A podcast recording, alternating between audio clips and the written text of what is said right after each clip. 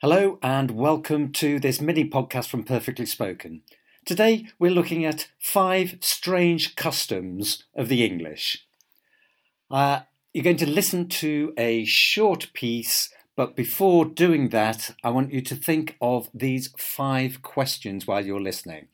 Number one, what word do the English always say whether they should or they should not? Number two, What's the verb that we use in English to mean to stand in a line, for example, to get on a bus? Number three, what do we put on the floors in our toilets and bathrooms instead of tiles? Number four, what does hot and cold water come out of? A clue Americans call them faucets. And number five, what information do we never share with other people?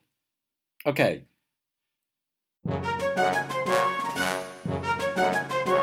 We say sorry all the time, even when it isn't our fault.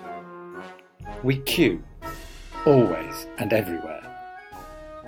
We put carpet in our toilets and bathrooms.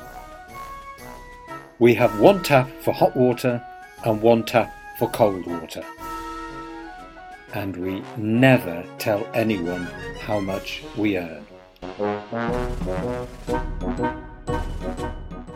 And the answers? Well, number one, sorry. The answer is sorry. The English always say sorry. I'm sorry, excuse me, I'm sorry I can't hear you, I'm sorry I touched you.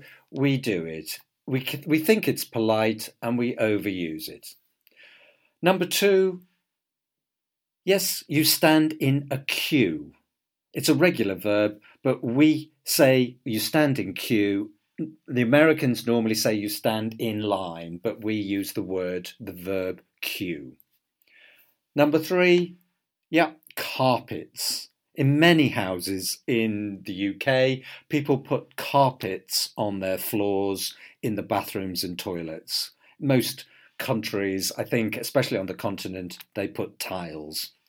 Uh, number four, yeah, water comes out of taps in uh, British English and faucets in American English.